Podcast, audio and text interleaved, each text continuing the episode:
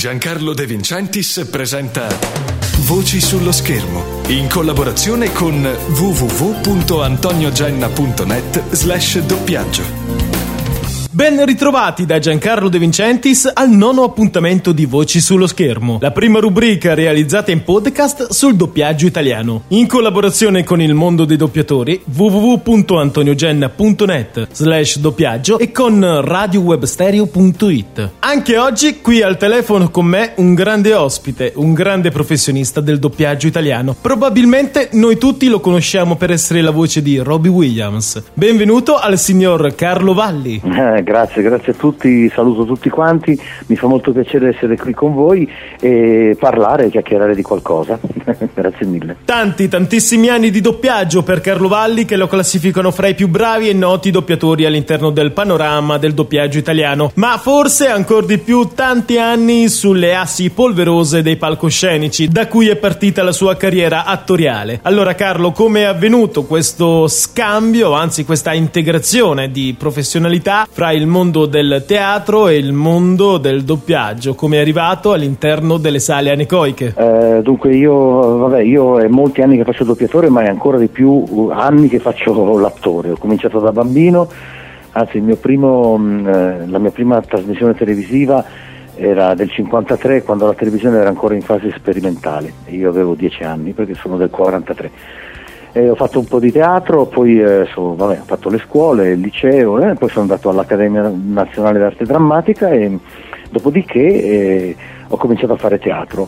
Poi siccome eh, stavo con una signora che poi è diventata mia moglie, che già era nel doppiaggio, eh, lei mi ha introdotto e, e ho cominciato a doppiare intorno al 1960 66-67 e ecco da allora ho continuato a fare le due cose, teatro e, e doppiaggio, quando ero a Roma doppiaggio e in giro teatro. Ultimamente poi eh, eh, non sto più con quella signora, mi sono sposato con un'altra signora, ho due bambini piccoli e mm, preferisco, insomma, il più... Mm, eh, sto a Roma un po' più di tempo che prima, ecco, perché mi piace tornare a casa e vedere i miei bambini però continuo a fare teatro, ultimamente, per esempio negli ultimi tre anni ho fatto tre cose molto carine, molto belle, con Ronconi a Siracusa, eccetera. E invece col doppiaggio, vabbè, ho doppio quasi sempre Robin Williams, meno qualche volta, l'ho doppiato più o meno in 30 film,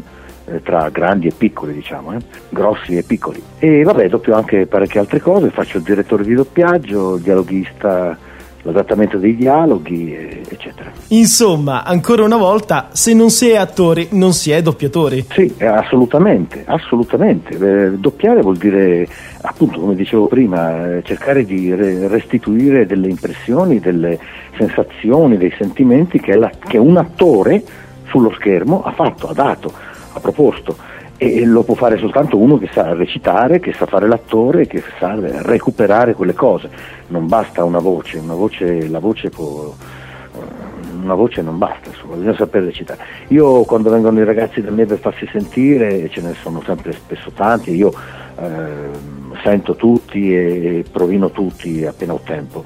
Eh, la prima cosa che chiedo è se fanno gli attori perché uno che non sa fare l'attore non, non, come fa a interpretare, come fa a prendere i fiati giusti, come fa a, da, a piangere quando quello piange, a ridere quando quello ride, a comunicarmi qualcosa. Giusto? Beh, non potrei che essere d'accordo con lei, ma in tanti anni di carriera, parlando appunto di emozioni, qual è il film che gliene ha restituite di più? Boh, non lo so. Comunque, sì, Good Morning Vietnam senz'altro. È quello che mi ricordo che mi ha emozionato di più, sia prima di farlo che dopo, perché durante e dopo. Eh, ora, ora spiego. Prima perché noi in genere non li vediamo mai i film prima di doppiarli, ci chiamano, arriviamo in sala e, e il regista, il direttore, diciamo, il direttore di doppiaggio ci racconta qualcosa, ci dice che personaggio dobbiamo fare, eccetera. In, in, quando invece ci sono dei film grossi, importanti, tipo Good Morning Vietnam, ehm, allora ci concedono di vedere il film prima, ma è una cosa rara, e quella volta successe.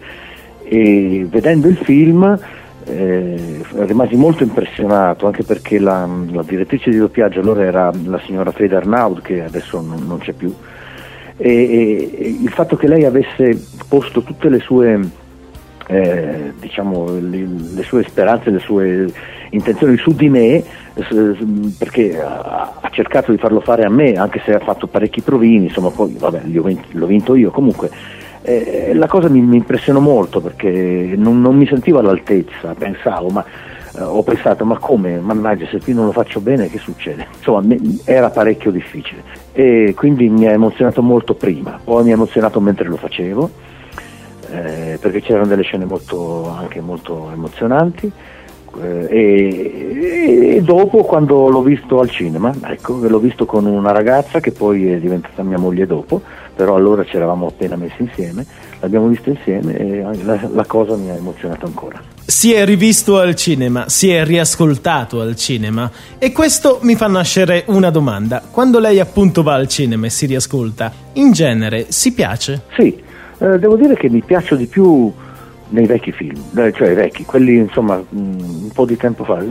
Ogni volta mi, mi sorprendo a dire ma accidenti ero bravo però. Ecco. sì, no, no, mi piacciono, mi piacciono, certo, mentre lo faccio vorrei rifarlo continuamente, ma poi quando ormai è al cinema quando lo vado a vedere mi sono contento. Sì. In apertura intervista lei ha detto sono del 43 e allora la domanda davvero gliela devo porre questa curiosità per me e anche per gli amici di Voci sullo schermo. Ma come fa a conservare una voce così fresca, così morbida? Boh, questo non lo so, eh, non lo so. Cosa le posso dire? Boh, eh, non lo so eh, la mia voce è questa, io non cambio voce, faccio, que- faccio Vabbè, quando c'è qualche personaggio un po', un po', anziano, diciamo un po' più anziano di me, o, eh, cerco di appesantirla, ma sono tutti trucchetti, cose che si fanno normalmente al doppiaggio, oppure si cerca di alleggerirla quando si fanno personaggi più giovani.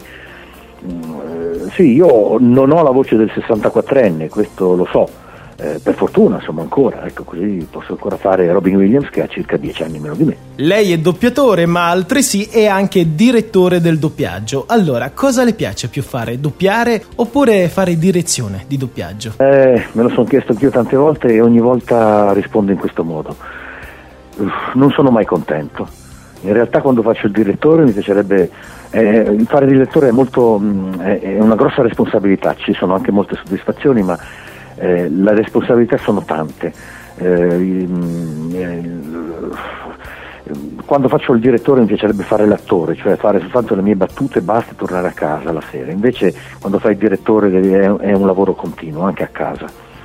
Quando faccio il dialoghista uguale, vorrei fare il direttore, quando faccio l'attore vorrei, eh, e sono stanco vorrei essere direttore seduto di là e dire agli attori fai così, fai cos'ha, invece mi tocca fare a me insomma praticamente non sono mai contento, ma la cosa succede anche quando faccio teatro. Sono da, quando sono un po' in giro col teatro mi viene voglia di tornare a casa e fare doppiaggio e sapere che la sera posso tornare a casa.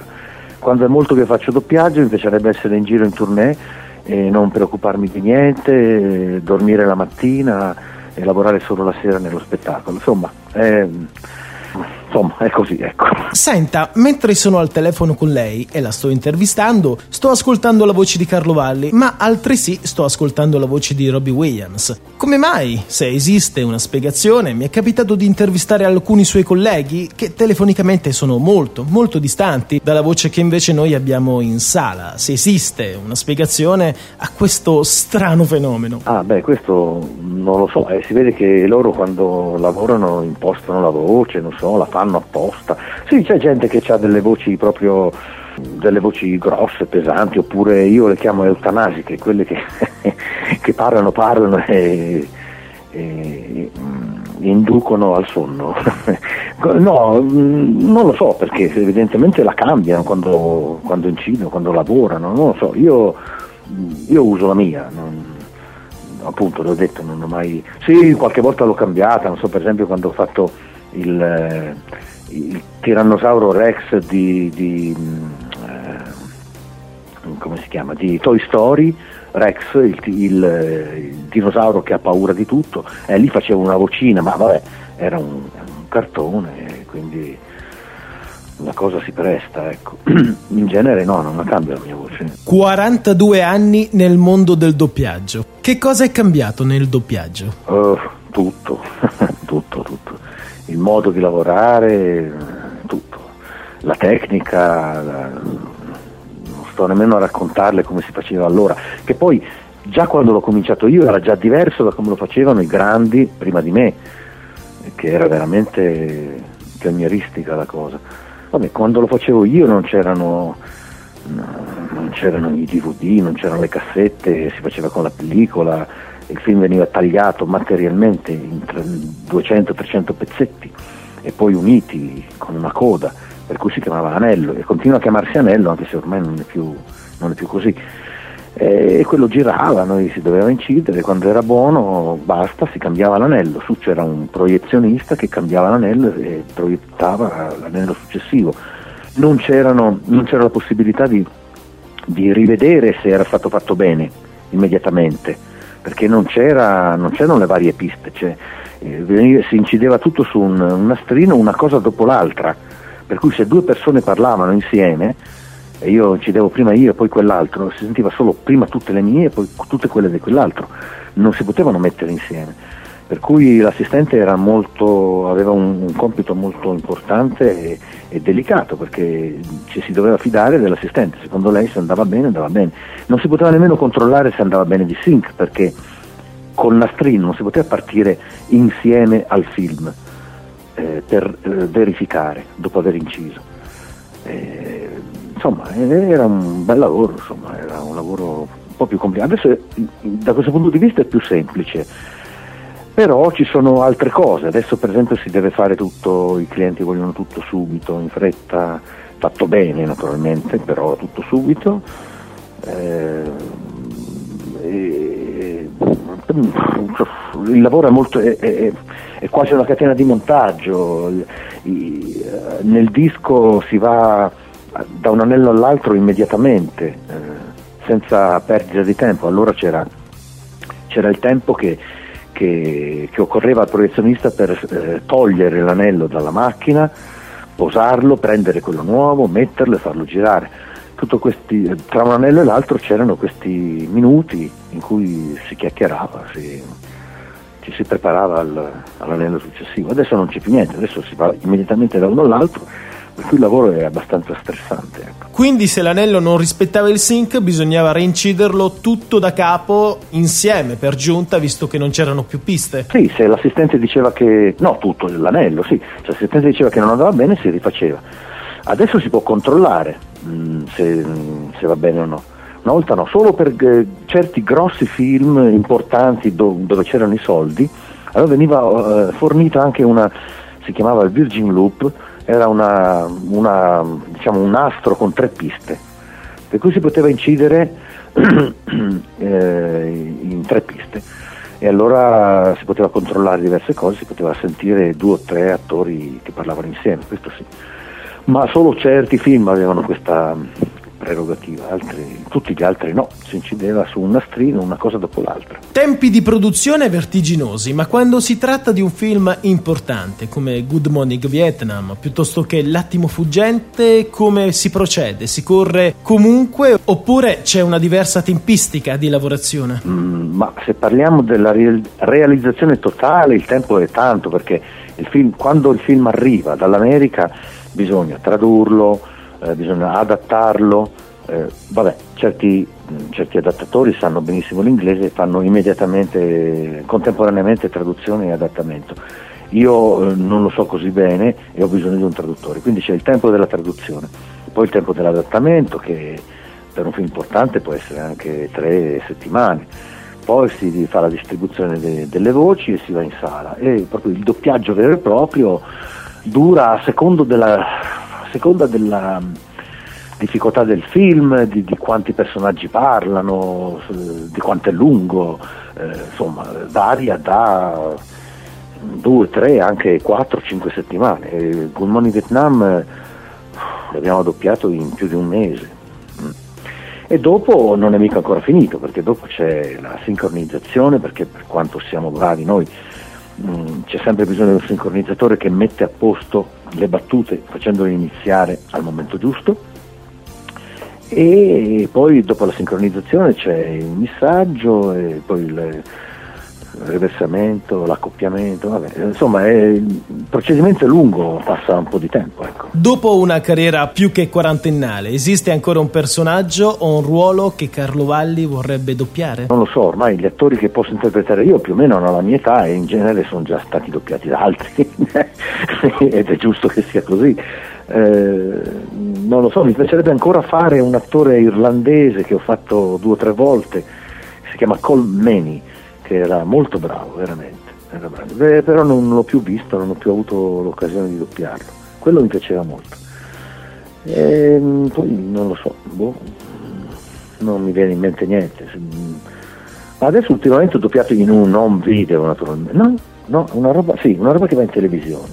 Ho doppiato Omar Sharif, che è invecchiato tantissimo. Mentre registriamo questa intervista siamo in piena estate, il 25 luglio l'orologio dice che mancano 5 minuti alle 18 del pomeriggio e Carlo Valli mi ha chiesto di intervistarlo subito dopo il turno. Cosa, cosa ha fatto oggi a turno? Eh, oggi sono, eh, niente, avevo soltanto il secondo turno, dall'una e mezza alle quattro e mezza di un home video eh, che insomma così fatto anche abbastanza bene, tutto interpretato da neri, attori neri, eh, in cui il protagonista è uno, era il nero che stava in, eh, in eh, come si chiamava? Con Air, sì, quel film che parlava di, di questi delinquenti trasportati in aereo da una parte all'altra, c'era anche Nicolas Cage.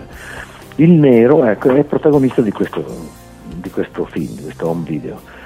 Eh, home video vuol dire eh, è un film che non andrà sugli schermi, eh, che la gente se lo vuole vedere lo deve affittare o comprare nel, nelle blockbuster, in quei posti lì. E niente, ho diretto il primo turno, era il primo, la prossima settimana ce ne sono altri sette e poi finisce. A suo avviso, in questo momento in Italia, quali sono le voci più promettenti, sia maschili che femminili, nel doppiaggio? Ma vuol dire fra i giovani o in generale? Perché eh, beh, le voci più interessanti erano, sono sempre state, secondo me, Peppino Rinaldi e la, la signora Di Meo, quelle sono, erano, perché sono attori, non sono solo doppiatori. Fra i giovani... Oh, ce ne sono parecchi bravi. Nanni Baldini è molto bravo, eh, c'è anche Quarta che è bravo e, Massimiliano Alto. Giovani diciamo sempre trentenni, eh, ecco. E poi non lo so, eh, fra le donne, le donne in assoluto, diciamo se escludiamo le signore di una certa età, eh, la Greganti è per me un, una fuoriclasse, proprio veramente al di sopra di tutti. E poi c'è Chiara Colizzi, che è la figlia di Pino Colizzi, eh, c'è Domitilla D'Amico, che è bravissima, eh, ma ce ne sono, forse di, di donne ce ne sono di più che uomini bravi. Senta, ma facendoci un po' gli affari, insomma, quelli un po' indiscreti, ecco, mettiamola così, non le capita mai di ascoltare un doppiaggio al cinema, forse meno, ma in televisione, per cui lei dice, ma questo tipo qui, o questa tipa qui, ma perché l'hanno fatto doppiare? Succede quasi sempre in televisione, no, succede spesso.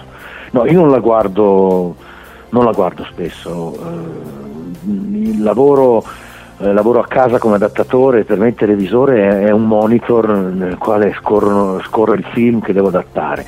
Quindi proprio anche accendere il televisore di casa mm, mi dà, mi dà, fastidio, mi sembra di lavorare ancora. No, lo accendo pochissimo, ne, vedo pochi, però delle volte mi succede, sì sì, mi succede, come no? Succede di sentire per esempio una voce brutta, una voce sgraziata su esempio una, un, su una bella ragazza o su su un uomo, so, so, vedere un personaggio buono doppiato da un attore con la voce cattiva, non so, queste cose qui succede spessissimo, sì, sì. in televisione soprattutto, al cinema un po' meno perché ci stanno più attenti. Signor Valli, grazie mille di essere stato mio ospite, davvero. Ma si immagini, mi ha fatto molto piacere invece parlare con lei, sono molto felice e va bene, spero che possa servire. Signor Valli, io credo che la sua intervista sia un grande arricchimento per me e per tutti coloro che seguono voci sullo schermo. la ringrazio, è troppo buono. Ultima cosa, signor Valli, come ci saluterebbe il professor Keating? Carpe diem. Cogli la rosa quando è il momento. In latino si dice invece carpe diem. Chi lo sa che cosa significa? Carpe diem, cioè cogli l'attimo. Molto bene, signor. Mix. Mix. Mi ricorderò il suo nome. Cogli l'attimo. Cogli la rosa quando è il momento. Perché il poeta usa questi versi? Perché va di fretta. No, ding! Grazie per aver partecipato al nostro gioco. Perché siamo cibo per i vermi, ragazzi. Perché, strano a dirsi, ognuno di noi in questa stanza un giorno smetterà di respirare, diventerà freddo e morirà. Adesso avvicinatevi tutti e guardate questi visi del passato. Li avrete visti mille volte, ma non credo che li abbiate mai guardati.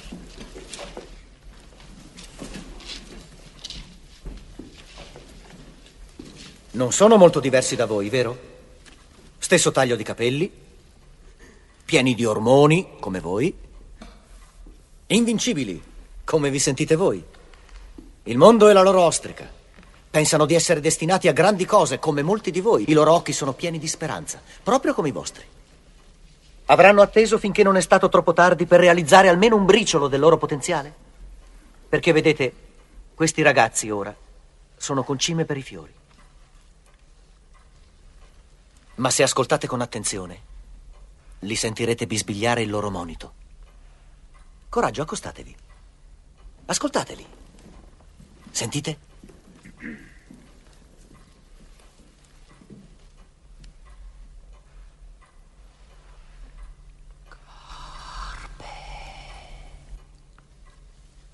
Sentito?